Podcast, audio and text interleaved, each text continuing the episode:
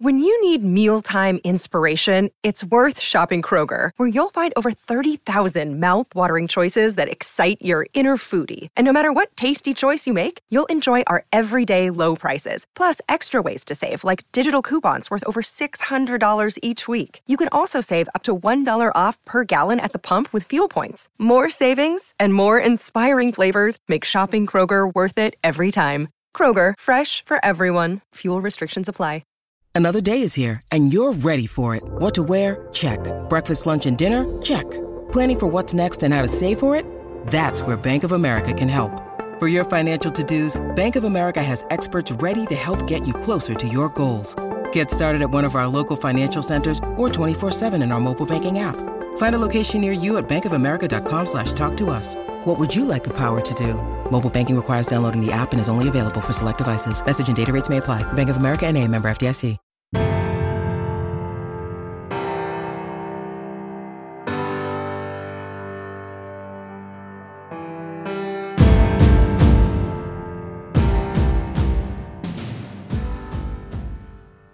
Those little things, you know, whether you're playing a team that just, you know, might be a lopsided game, you might go in and the game's not going to be close, but if you let those things slide and you let bad habits be created of not paying attention to those details, not taking pride in those details, that's one day going to get you beat. That's part of our message, is that the details today are going to make a difference way down the road, and it's probably when you least want them to show up is when they're going to show up. Today's episode is from our archives. It's one we recorded in 2019 with Chris Kappas, who was the 2022 AFCA FCS Assistant Coach of the Year as the defensive coordinator at Austin Peay. The conversations we have had on the podcast with Chris Kappas have always been impressive. He has shown his ability as a coach on both sides of the ball, being named the Football Scoop D3 Coordinator of the Year in 2015, while he was the defensive coordinator for national champion Mount Union, leading a top defense in the country. The following year, he led a top offense in the country, switching sides of the ball for Mount Union in another national championship. He then moved on to be the defensive coordinator for Austin Peay in 2021, finishing his stint there with the 2022 FCS Assistant Coach of the Year honors. Following the season, he accepted the head coaching position at Louisville High School in Ohio, bringing him closer to home. In this episode, Coach Kappas joined coaching coordinator to talk about how his year coaching offense helped his defense and how attention to detail is so important in everything his units do. What you see on tape is a direct reflection of what you teach and how you teach. Video is important, but if you don't teach well, you're not going to like what you see on your video. First Down Playbook has been helping coaches teach better for 13 years. It allows you to present installs, playbooks, and practice cards in half the time with NFL quality. Coaching tools like video pairing, a player app, practice schedules, and wristband sheets have made First Down Playbook a program management system with everything in one place. If you're in a position of leadership with your football program, receive a free one-week look at First Down Playbook. Call them at 512-814-6158 or visit them on their website or social media. Mention Coach and Coordinator Podcast or use the coupon code COACH24 to receive a $100 discount off the normal $700 First Down Playbook team membership price. Links and the phone number are in the show notes. I'm excited to be joined today by the defensive coordinator at Mount Union, Chris Kappas. Chris, great to have you here. Thanks for having me back. Always a pleasure. So, Chris, I just get confused as I was starting there. All right, what side of the ball is he on now? Because I think the first time we had you on, you were, Football Scoop, Defensive Coordinator of the Year, National Champions. And then the next time I had you on, you were National Champions. I think you're Offensive Coordinator, finalist for Football Scoop Award. Now you're back to the defensive side. So my head's spinning with the changes you're making, Chris. Well, it's I've had some fun opportunities that I think a lot of people would pay a lot of money to have a chance to bounce back and forth or be able to call some plays on the opposite side of the ball, and certainly learned a lot about football, learned a lot about myself, and certainly looking forward to being back on the defensive side, though. Yeah, and that was something we talked about last time, is having made that transition to offensive coordinator, what you were looking at, how you saw the game a little bit differently, what you learned. And so now having that experience coming full circle back to the defensive side of the ball, what are some of the things that you picked up on or learned from that maybe you didn't completely see when you were a defensive coordinator the last time? I think whenever you look back, anytime at any point in your coaching career so far, I'm kind of going into my, I think, 11th year of coaching. You look back a few years back and you think of, oh man, I was just such a young, naive coach at times. So even just looking back a few years ago at defense, I think you come so much full circle and mature a lot more, and you understand really the things that are important. But going to offense was a great experience for me. I think we changed a little bit from year one to year two on offense, for the better. And some things, some stats got better, and some stats got worse. So I think if I was going to be on offense again, I think we would move forward and make some changes again. But going back to defense, I think I learned a lot from being on offense and seeing the way people present themselves defensively. I think I was doing some things defensively that I might, not do anymore because I thought it was cute. I thought it was, confusing maybe to the offense for some looks that we were given or some things that we were doing. But when you see those type of things offensively from an offensive eye, you kind of laugh at yourself, saying, "Man, that wasn't as good as what you thought it was." So, it's a humbling experience to go to the other side and have to see some different defenses, but it's a great learning experience, and I think it's only going to help me moving forward here next year on defense again.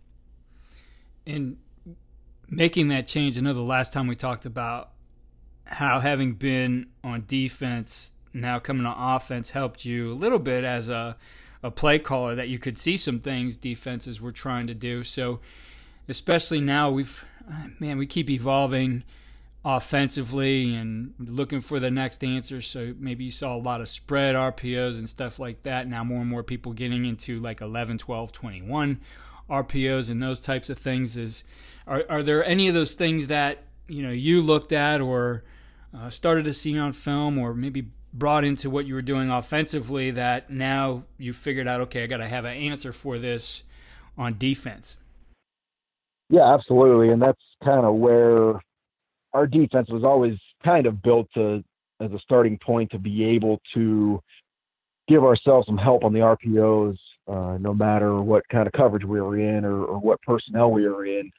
But I think I certainly kept note, and I have a notebook full of defensive ideas that I saw that whether it was just watching teams on tape defending other teams that they had played leading up to our game, or how teams defended us and some of the stuff that we were trying to do that we thought was going to be really good going into the game. And they made some adjustments that I'm certainly, kept a notebook of, because I, whether I anticipated it or not, I thought this day might come where I'd be going back to defense. So certainly kept some ideas and learned some things that I think that can help us moving forward, defending the RPOs and the different, the different things of tempo and I think I found a lot of twists and stuff that I'd never seen before, but really gave you some headaches trying to figure out how to block them or, how to get the ball down the field or read a certain person in an RPO. So, again, it was a learning experience and I think making that transition and knowing it could happen that I could go back, I kind of kept that idea door open of taking notes on both sides of the ball. As you sit in this position now, having, really been on both sides of the ball recently, now going back to the defensive side of the ball, and you see the game evolving, are there any certain aspects of football right now, whether it's offensive football or defensive football, that you see as opportunities maybe that you wouldn't have before had you just remained on one side of the ball? I don't know if there's like one, you know, the scheme things come and go, and I think everything kind of catches up to each other, and you'll see some things come back full circle. You see some more people go into some more heavier personnel, RPOs, and you know, the RPOs I think are staying similar to what they have been in the spread stuff, but just kind of tightening themselves down and making you make some adjustments to your heavier defenses. You know, but I think the thing that I learned the most, I would say, just from being on both sides of the ball and going back, you have to be fundamentally sound. Your players have to know what they're doing, understand why they're doing it, and be able to play hard and fast. I mean, that's what it all comes down to. It's, you know, everyone thinks they have the greatest scheme in the world, and we certainly believe in what we do. And you know, I think the stats back that stuff up, but it's all about getting your kids to have confidence in what you're doing, what you're teaching them, and what they're doing and what their assignment is, and then being able to go out, have fun, and play hard. Chris, and having you on the podcast a few times now, I think the biggest thing that has stuck out to me, probably not just with you, but really the staff that you're on, having coached against you guys too, is the attention to detail things. But that certainly has come out in our conversation that you guys have incredible talent, but there's a lot of teams out there with great talent. Getting guys to do things and have those habits that they do over and over and over again really comes down to, I think, the coaching staff and being able to have that attention to detail within what you do. Almost, probably for lack of better terms, it's a big part of your culture, right? That there's certain things you're going to do all the time. So, with that in mind and thinking of that idea of attention to detail, what are some of the things like you feel, man, we really emphasize this. We really put a lot of attention on this. We expect that our guys really know the little things on these certain things. Yeah, and we the things that we do daily, you know, going back to defense here, the things that we're going to do daily are we're going to get ourselves in great position to be great fundamental tacklers. You know, whether that's drills that are getting off blocks or, you know, squeezing out the space that, you know, that a ball carrier has to make a tackle, to use your help, whether it's a sideline or another defender. I think we really, really emphasize our approach to tackling and the details that it takes daily. And I think, you know, if you want to be great at something, the players have to understand the little details, and they have to do them and be in demand that they do them properly on a daily basis. So I think tackling is the biggest thing that we defensively, that we're going to, you know, harp on the smallest details, whether it's a 1 foot, you know, that's got to be forward on the last half-inch step that you take, or a false step whenever you're coming out of a break. You know, it's a game of inches. It's always been said, and I think when you pay attention to those type of details, and an inch here or there, and you point those out to your players and see where they can make a difference and present them that way, they're going to buy into what you want to do, and they're going to hold each other accountable too for those details. Coach, how much of that do you feel is really for yourself, for the guys you work with, is developing the eye for details? Because as an example, we've been talking about this a lot on a video series we're doing on tackling, and we're grading the tackle, and we're looking at specifics, you know, with some high school coaches, and, you know, it's opened my eyes up. I mean, I haven't coached defense in a long time, but just thinking back to what we used to do, it was the tackling circuits and kind of the things that everybody does. And, you know, I thought at the time I knew the details of it, but now I'm blown away at, you know, how some of these guys like Fordham University's assistant coach Vince Digitano looks at it, and he's showing us those kinds of things. And, you know, when you look at it that way, it's almost like, I don't know, as a coach, you think about a coaching staff, the things that you do, you know, you sit in the room with those guys, and how much of that really for you guys, having those eyes for detail, is a part of the culture of your staff? And I guess you, having come through it, you know, have you seen that evolve in the way you look at the game? Yeah, I think so. I was taught that here as a player at Mount Union, and then, you know, my time spent at Bowling Green under Mike Elko, the amount of detail that Coach Elko and Coach Clausen, the head coach, the amount of just the finest details, it really opens your eyes to how much those things matter. So I always kind of prided myself once I came back to Mount Union and that we were going to be very detail oriented, that the guys that worked with us on defense or offense were going to be the same way, that they were going to see those type of details and be very detailed in their teaching and their explanation of why we're doing things and how we're doing things. And then, you know, to get the players to see those things and buy in. But yeah, I mean, it's, you have to, it goes back to those little things, you know, whether you're playing a team that might be a lopsided game. You might go in and the game's not going to be close, but if you let those things slide and you let bad habits be created of not paying attention to those details, not taking pride in those details, that's one day going to get you beat. So, you know, that's part of our message, is that the details today are going to make a difference way down the road. And it's probably when you least want them to show up is when they're going to show up. And, you know, sometimes that happens. And there's some things that we did last year in the championship game. We came up a little bit short, but some little details that we didn't mess up all year that for one reason or another, we kind of slipped a little bit on maybe an alignment or an approach to tackling. So we got to do a better job of it and continue to look at ourselves in the mirror and try to reevaluate how we teach things and make sure our guys understand the importance of those details. I know another area you mentioned, off the air before we got going, was pursuing the football. Your defenses, I mean, you guys get to the ball well. It gets to be stifling. I mean, to try to find space in your defense to move the football is very difficult at times.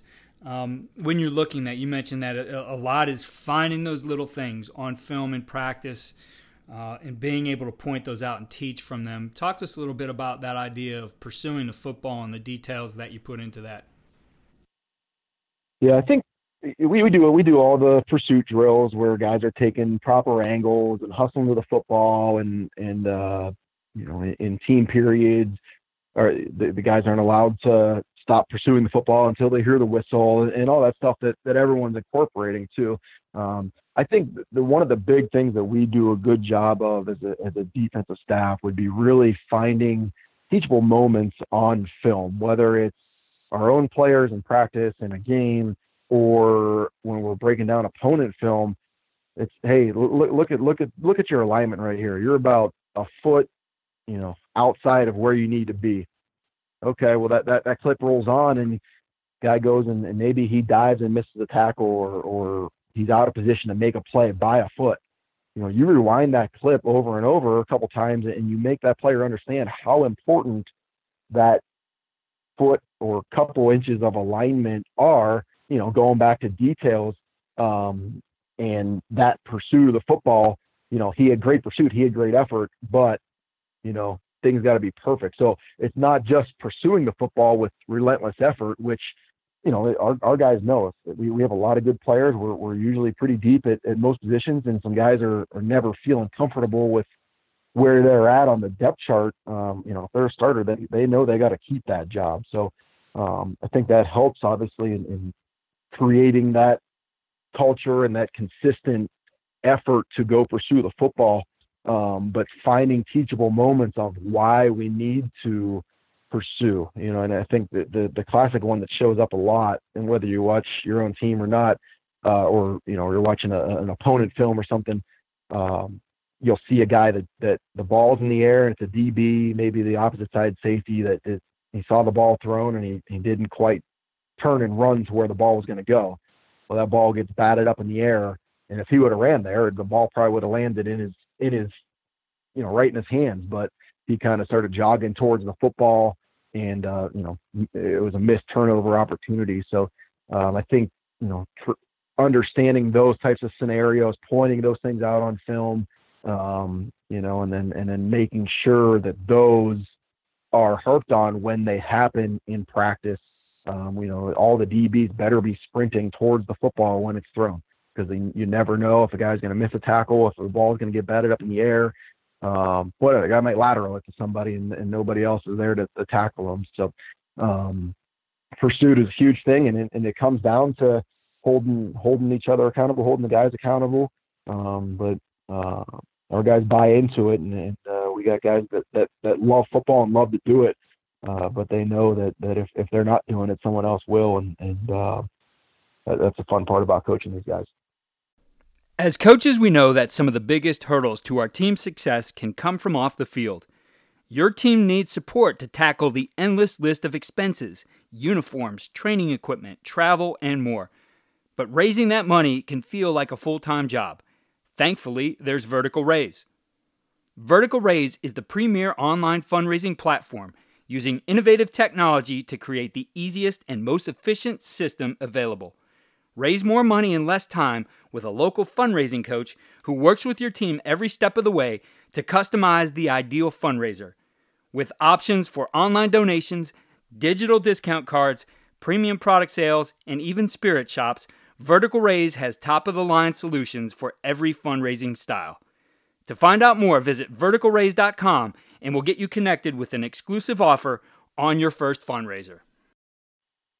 Coach, as we were getting going here and talking about some of these things, you put details into a lot of what you look at goes back to that very beginning of a play and how your guys align, and maybe that first step or two really can create success or failure on a particular play. That a lot, you're able to trace back to those things. Talk to us about just that detail, that importance of alignment, and how much that comes up in the course of, film work or practice work. And again, one of those details you point out to your players.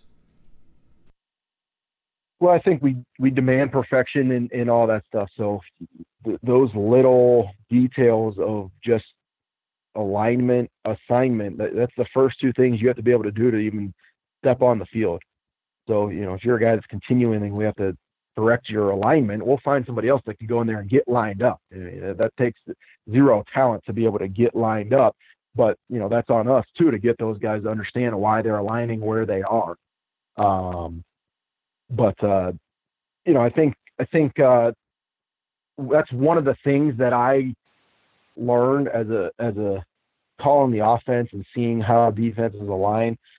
There's a lot to be said about teams that get lined up, that know what they're doing, and so what if the offense knows exactly what defense they're going to be in. I think you want to be able to pre-shift as much as possible and show different looks. And I think there was times where we just got too cute in previous years when I was on defense because I thought we were confusing somebody.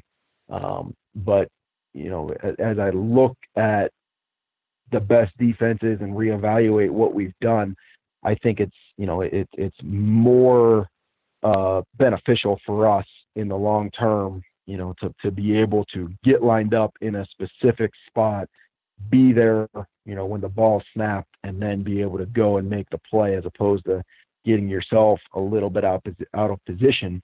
But there's times for pre-shifting and stuff like that, and showing different looks, and that stuff's really good to confuse some people. But I think alignment is our base.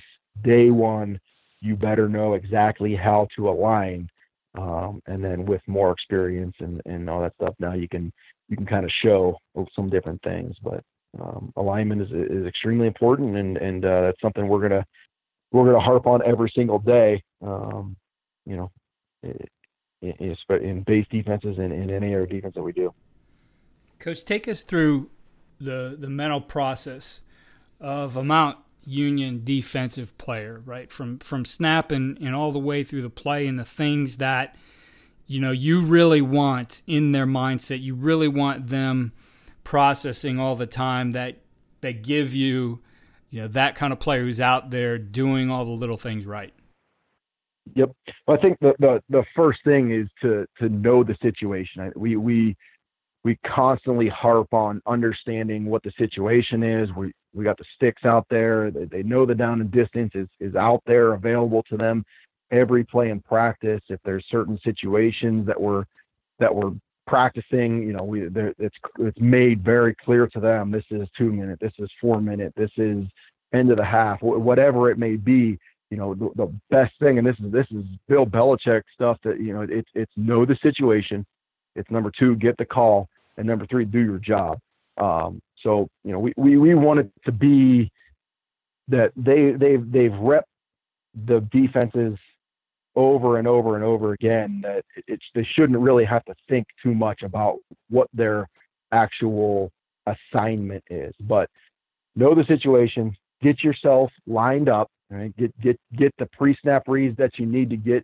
So, you know, whether it's defensive tackle looking at the offensive guard and knowing where the back is aligned and relative to the quarterback, or a safety understanding the splits of the slot receiver compared to the outside receiver or the offensive tackle.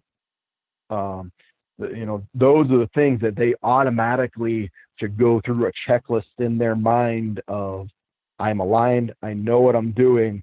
Okay, now I'm going to look at the things that I was coached to look at this week for this specific opponent and be able to use that to my advantage to not only use great technique, but make a play based off of what play I think may be coming. You know, it's they have to do some thinking before the snap, but I think we want our guys to be able to play fast but have an advantage of having some keys to look at and get some pre-snap reads that, you know, just thinking about what they have to do shouldn't be their most, you know, most time-consuming thing about the call before the play is snapped. So, Coach, as you look at both sides of the ball right now, from your perspective. Let's take offense first. What's one of the toughest things offenses are doing out there right now that defenses in general have to account for? I know for a long time, for example, that, you know, was the tempo. And I think we've kind of moved beyond that for a while now. And we've gone into the RPO rage. But from the offensive side, what things do you think present a defense some of the most problems now in where the game has progressed to? I think it's still a lot of the same things. It's the teams that present multiple, I think, formations, present multiple motions, present multiple the things that take up the most time for a defense to prepare for. I think present defenses with the most issues. So, you know, offensively, whether we would have some new little wrinkle every single week that was very inexpensive for our offense to practice, whether it was a wildcat package with 2 or 3 plays or a trick play or, you know, some tempo, or you get 22 personnel in the field and you line up an empty, whatever that is, you know, just to give different looks that throughout a season and throughout, you know, a week of practice, it's really hard to hit all those things as a defense to be prepared for them. You know, so I think there's going to be fads that come and go with offenses, but, you know, tempo is still great, but the empty stuff is still, I think, really, really good. The RPO stuff can be really, really good as well. But I think the teams that, you know, they are who they are, but they're going to build a kind of a list of things that they could do that they also could be decent at, that make defense prepare for more than just the base stuff that they're doing.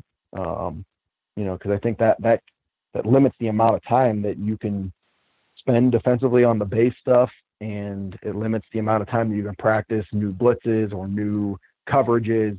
So it keeps you pretty simple defensively.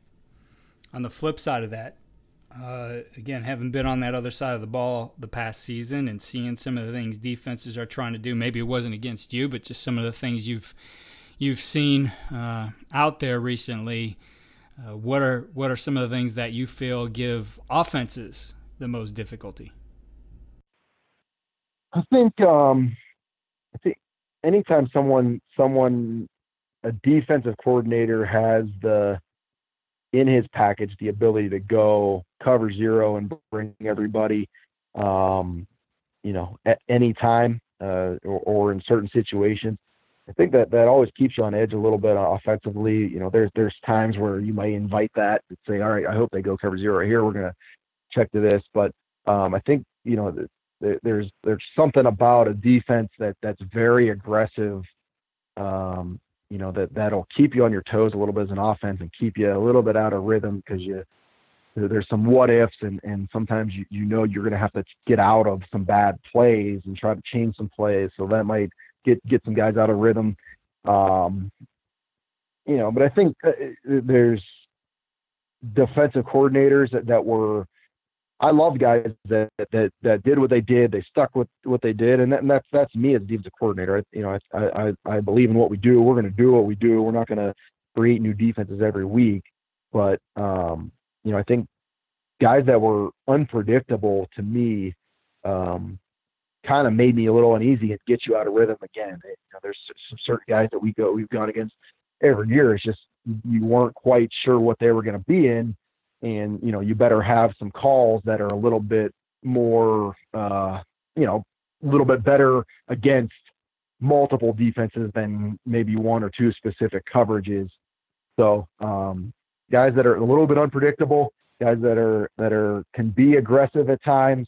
So those are some things that going back to defense, I'm certainly keeping in mind that, hey, let's just change it up. And sometimes you have to be a little bit random and bring some heat or call a coverage that you normally wouldn't call, and take some chances just to keep an offensive coordinator on their toes a little bit and get them out of rhythm. Because I think that was the biggest thing for me. I think when we were really, really good, I had a rhythm calling the plays, and then sometimes when we struggled, it was like, oh man, what do I call next? So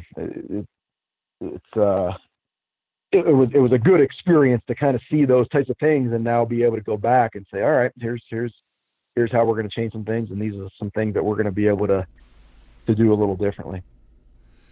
Coach, I appreciate you coming back on the podcast, and we'll have you back on definitely when you switch sides again, but hopefully here after the season and talking about another Mount Union National Championship. Thanks, Keith. I always appreciate you having me on. You guys do a great job, and I really enjoy listening to all the different types of guests that you have on there. And certainly can learned a lot of things from guys at all levels that you've had on. So appreciate it again, and certainly look forward to doing it again sometime.